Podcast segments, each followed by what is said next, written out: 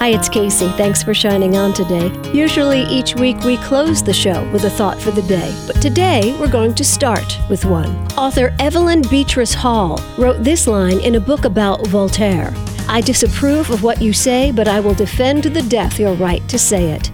Meet Sara Taksler, a senior producer of The Daily Show and now a documentary filmmaker. Look for her film Tickling Giants about heart surgeon turned comedian Bassem Youssef. So, Tickling Giants is about Bassem Youssef, and he's known as the Egyptian Jon Stewart, and he was a heart surgeon in Egypt.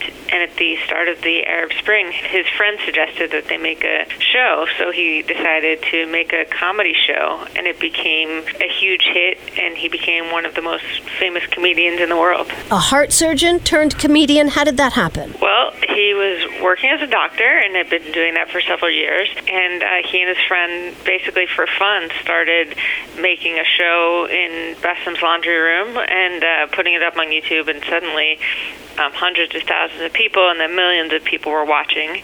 And then they got a TV show, and he ended up leaving medicine to focus on, on making the TV show. Is the TV show still on? TV show is not still on the air. The government had an issue with the jokes they were making about uh, politics and religion. And I think what's interesting is that in the last year or so, a lot of people um, from all over the political spectrum are starting to see free speech as something that is in jeopardy, at least to the extent that we're used to it. Different groups are, are coming together over that idea.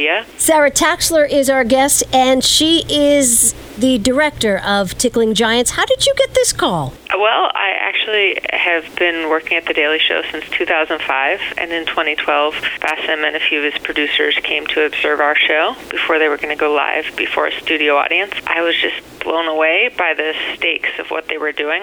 I Mm-hmm. just couldn't imagine trying to tell jokes in an environment where you know that the president may not like what you're doing and, and might try to, to stop it. And at the time, that just seemed like a literally a, a foreign concept to me. So I asked Bassem if I could make a movie about him, and he said yes. This was your idea. Yeah, I mean, the show wasn't my idea. The show was all Bassem and his friends are, but the movie uh, came from a conversation between me and Bassem. Brilliant. Thank you. And you named it Tickling Giants? Yes, yeah, there's a guy who's a writer for Bassem Show who's also a political cartoonist, and I was describing to him what I felt the crux of the story was about people finding creative, nonviolent ways to express themselves. And in Bassem's case, he's just telling jokes, but he doesn't know what the repercussions would be. And as I was talking, he started to draw this picture of a little Bassem holding a, a feather, and this big giant has his foot over his head, and you don't know is the giant going to laugh or is the giant going to stomp on him. Hmm. And it was about that risk, and I felt like that really captured the point of, of what I wanted to get across. That Tickling Giants isn't just about Bassem, it's about everyone watching, thinking about their own ways that they could be tickling giants in their own lives. How does one afford, if this isn't too personal a question, to make a documentary in today's world? I would say, in one way, it's not easy. It's expensive, and at the same time, I think it's the most affordable it's ever been to do your own art and, and your own creative projects because everything is much more accessible. So, for the beginning of the process, while we were shooting in Egypt, I was funding that myself, and that was really hard. And then I had an incredible stroke of luck, which is once we were done filming, we did a crowdfunding campaign on Indiegogo, mm-hmm. and I sent the trailer and the announcement of the campaign to everyone I knew, and a bunch of those people forwarded it to their friends. So an acquaintance of mine sent the uh, trailer to a bunch of people she knew, and one woman watched the trailer and uh, left it up on her computer and went about her day. And her husband sat down just to check his email, and he sees this trailer and presses play, and it turned out that he was the CEO of Technicolor, which is a huge film company. And the next day, I got a call that Technicolor wanted to executive produce the film. So it was uh, just a total change in the entire path of the project because it made it huge by comparison to anything I ever could have done. And I suddenly had a full time staff for a year working and editing and animating and doing color and sound, and it, it just made it into a, a huge feature film. I have goosebumps. I have goosebumps. It was the crazy. I, I thought it was a prank at first. I was like, "Is this one of my friends?" you know, playing a oh joke Oh on me. So it was it was incredible. And these these are the gods of free speech working behind the scenes to get your project out there. Perhaps. That yeah. is fantastic. So a, a, trailer gets sent to a friend, gets sent to another friend, gets left open on a computer, and the the, the president of Te- Technicolor. Yeah, the CEO of Technicolor, Frederic Rose. Oh, of Technicolor sits at that computer. Changed my life truly. Now, is there going to be a senior producer position open at the Daily Show because someone named Sara is off to make documentaries for the rest of her life? Uh, I'm still here. I'm still here. I think it'll just uh, depend how things go. It's it, you know it's it's very hard work to make a documentary, and if you don't have the funding up front, it's it's really tough. So I think um, it's too hard to do documentaries on the side. It, it should be your full time job if you're doing it. So we'll see how the future pans out in that way. Tickling Giants, the story of Dr. Bassem Youssef, and what's his future like now? Bassem is living in Los Angeles. He is trying to get his own TV show, and he's auditioning for acting roles and trying out for writers' positions and just pursuing work here in the U.S. Are you friends? Yeah, we are. I, I talked to him yesterday. Yeah. Well, the release date is here. Is this like a huge sigh of relief, or does the tension start all over again? A little of both. I'm, I'm incredibly excited for this, but it's actually still tons of work because I'm doing the publicity for this release myself. So I'm every day. It's just a, a late nights, and uh, this is the the fun part because this is like you've worked for years on this thing, and all you want is for people to get to see it. And until now, it's been film festivals and some limited theaters, but this is the first time a really wide audience in this country can see the film. So I just can't wait to to see what the reactions are, and I I hope people see it and start having conversations about stopping abuses of power and protecting free speech. Look for the documentary Tickling Giants by Sara Taksler. Now listen in as I get an education. Have you heard about the language of light and sacred geometry? Temple dances? Marianne Savino is here to teach me about the sacred temple arts.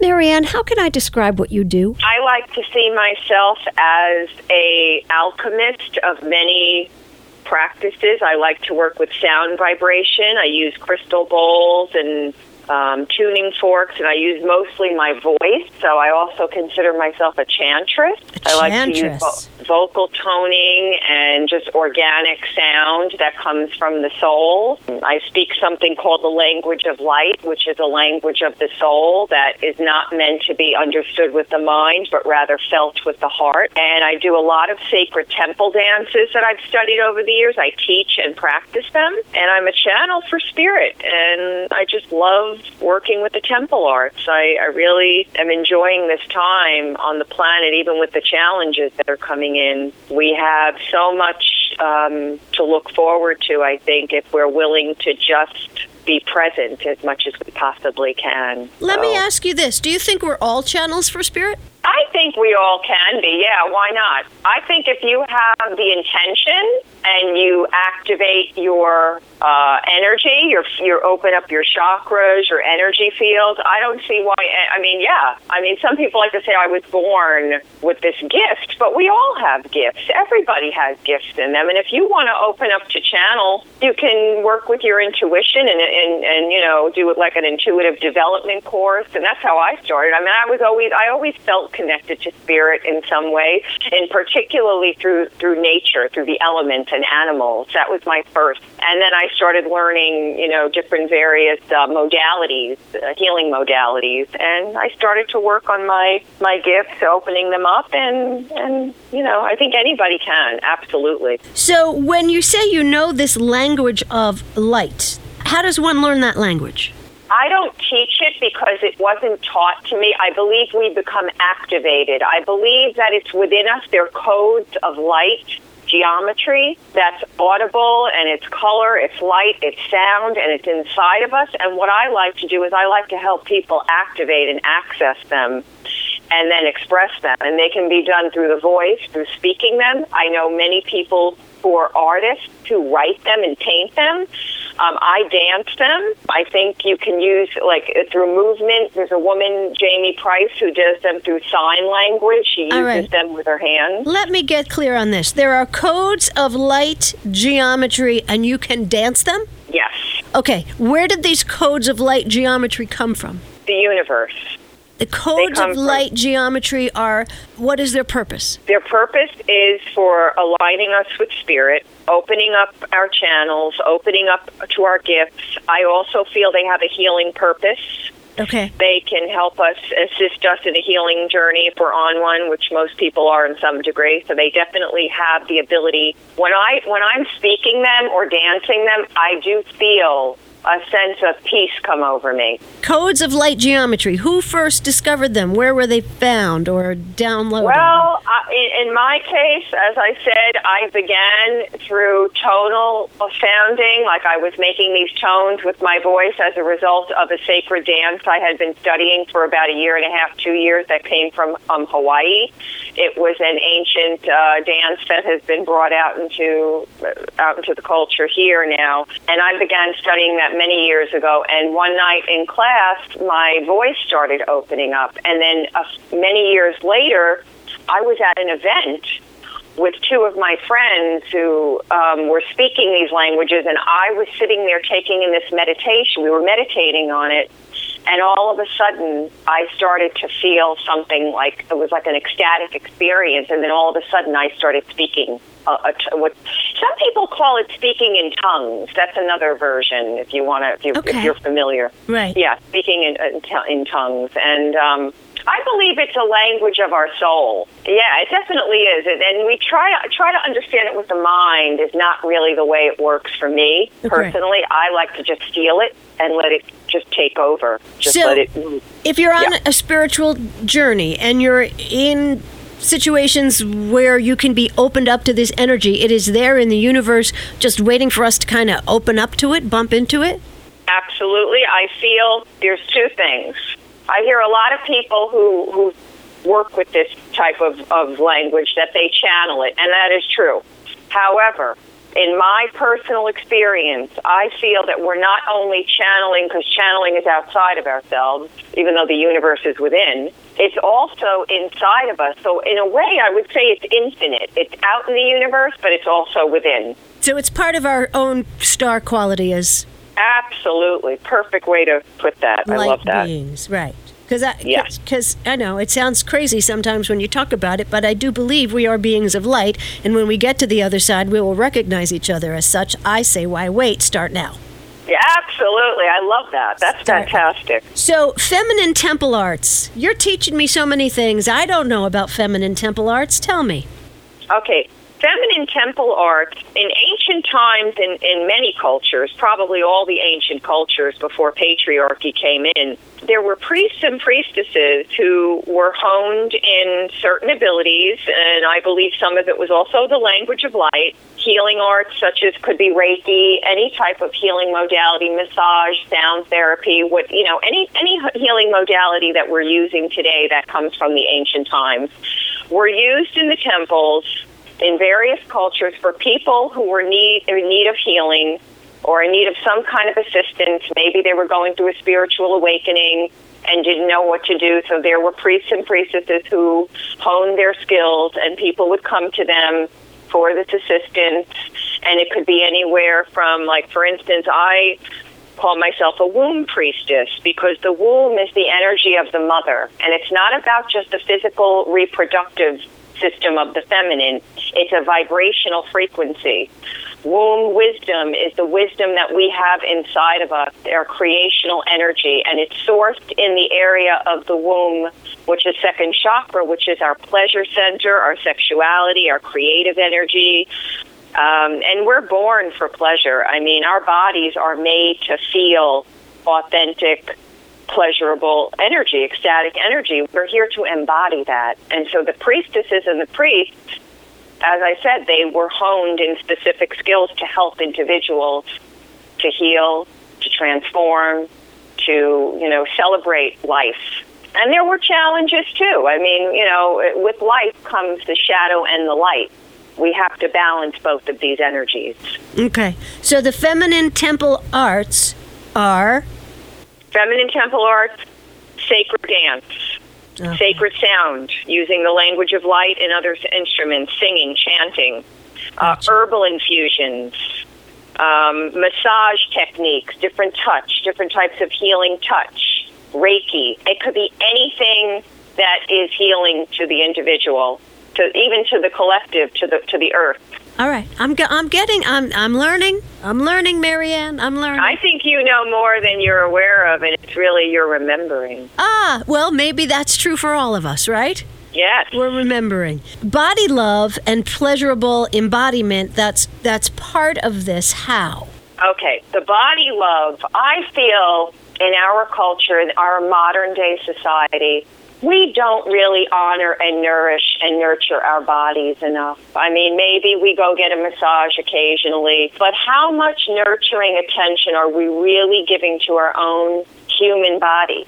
What I teach women to do, and I haven't really had too many men come in for this, it's mainly women. Um, I do teach a form of, uh, like, it's a womb style massage that's on the outer belly, of course. It's not, again, it's not necessarily, um, you're connecting to to your to your belly, but you're working through the energies, the frequencies of the Divine Mother, which is the nurturer, which is the creational energy. And when we start to tap in to that creational womb wisdom and wake that up, well, we can do all kinds of healing and have fun and pleasure in our lives. And we're born to be ecstatically happy. We, we have a lot of sadness and a lot of challenges at times in life.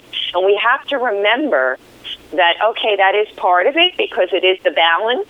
But to remind ourselves, okay, what can I do to love and nurture my body? Well, I teach people, women, as I said, to do the womb massage using herbal infusion oils. Sometimes I put flower remedies in them.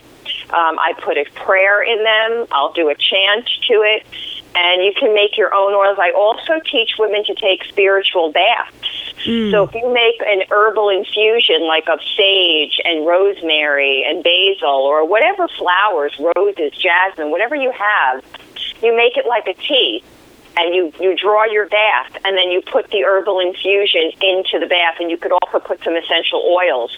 You want to clear your energy fields. Maybe perhaps you were out during the day and you picked up some kind of energy that was chaotic or uncomfortable or heavy. Well, a spiritual bath is a great way to clear these energies. I also recommend putting some salt in because the salt also heals and clears the energy fields of any heavy density that we may have come in contact with. Okay. Wow. Marianne Savino is our guest. We are talking about life and energy and connecting to the divine and energetic light codes and energy download. If you'd like, I can give a very short little transmission of the light language sound so you can, because you really can't explain it. You have to really experience it and hear it and well, feel it. let's go ahead. Okay, so this is a transmission from the Divine Mother and the Holy Father to help us feel peace today. Orom kuriaran iria chotonumara. Alakurum arianan ansoroshem arakaturum. Alfarol ordoriara nadaram ostoshunadak. Alakundoroman aria arasotorum ikatar al afuram. Arakoriamo aniliaral arakotor. Arason shalalam oro varia karatotanara. O meriama aparom usereshal akurum ata. Amonora ala ala ala. Amen. So be it. So that just huh, okay. Wow, that just came out of you. Did is that a memorized thing or that was just a what was that? That was organically birthed in this moment. okay. So you just reached out to that energy and that came through you. I actually reached in, and as I reached in, I felt a funnel of light coming down into me. This is infinite. Everything that's within is out. Everything that is out is within. When you tap into these star systems like the Pleiades or Arcturus, um, Venus, even the moon energy, the Earth frequency right here on our beautiful blue jewel Mother Earth. I mean, we have this beautiful planet that we live on that's being bombarded with so much trauma and pain and and violence that um, I say a prayer for her every day and thank her for you know for holding me every day Um, I think it's really important now than ever that we all, each individually, raise our own consciousness and work on healing our own wounding because when we work on thyself, then collectively the whole world heals. It's through working on the self, through honoring and loving, unconditionally loving and honoring ourselves. That you know is the, where the peace and the kindness and the unconditional love comes into play. I, I really think that's so important today. Marianne Savino is our guest. I think for people who live in this light world like you do, as you do, it it's a very uh, stark contrast from the actual world. Is that difficult? It can be very difficult. I'm what's called a highly, highly sensitive being, and I think a lot of people are and don't realize it. And they found out that this is a trait. It's not a mental disorder, or it's actually a, a, type of being that we are, and we have to honor our sensitivity. And with the, ten- the tension out in the world and the density, the heaviness, we have to remind ourselves to be loving and kind. And that's why these temple arts, you know, the womb wisdom, the healing, the body love, these are all opportunities for self care, self love. Take care of thyself, and the world will be a better place. Here's my theory, and it's just my theory. I believe Okay. each and every one of us is an extra special sensitive person, but we're just in different stages of shedding our stuff that covers it up. Absolutely. Right? Well said. I, I totally agree with you on that. Yep. I think we're all the same that way, and we come here and just learn to get closer to what we truly are. Oh, that is beautiful. Yeah. What do you think is gonna when? What do you think life is like on the other side? Well, uh, you know, that's a good question because I always go through these theories. Like sometimes I close my eyes and make the connection maybe to loved ones that have passed on, and I, it gives me some kind of comfort when uh, I can tap into them, knowing that even though they're not here on the physical plane, that that doesn't mean it's the end of the connection with them. And whenever I close my eyes, I sometimes have flashbacks of when I have reached and gone on to the other side from other lifetimes. And I feel this beautiful mystical lightness of being that just is is is who we are when we shed our human suit, so to speak, our human body. Um, but we do come to the earth plane, I believe, to have experiences, to grow the soul through a human existence because the soul I, I feel can't grow unless it comes into some kind of a form or at least it can't grow in the same way there's something about growth through the human existence that's like nothing else All right, Marianne Savino is our guest. You are otherworldly, but what I want to ask you now is what what is one of your greatest earthly pleasures? Like, tell me that you love to watch Jeopardy or eat potato chips out of the bag. What what is your earthly delight? I love chocolate. chocolate and watching a really good comedy or a romantic comedy. Yes, absolutely. You know what? We have to let ourselves be human. And it's okay to eat something that's fun and watch a fun movie and just go out and be in the human world because we're here. You know, we are spiritual beings having a human experience, and we have to be human, and those are good things to do. Even eating potato chips is awesome. I love it.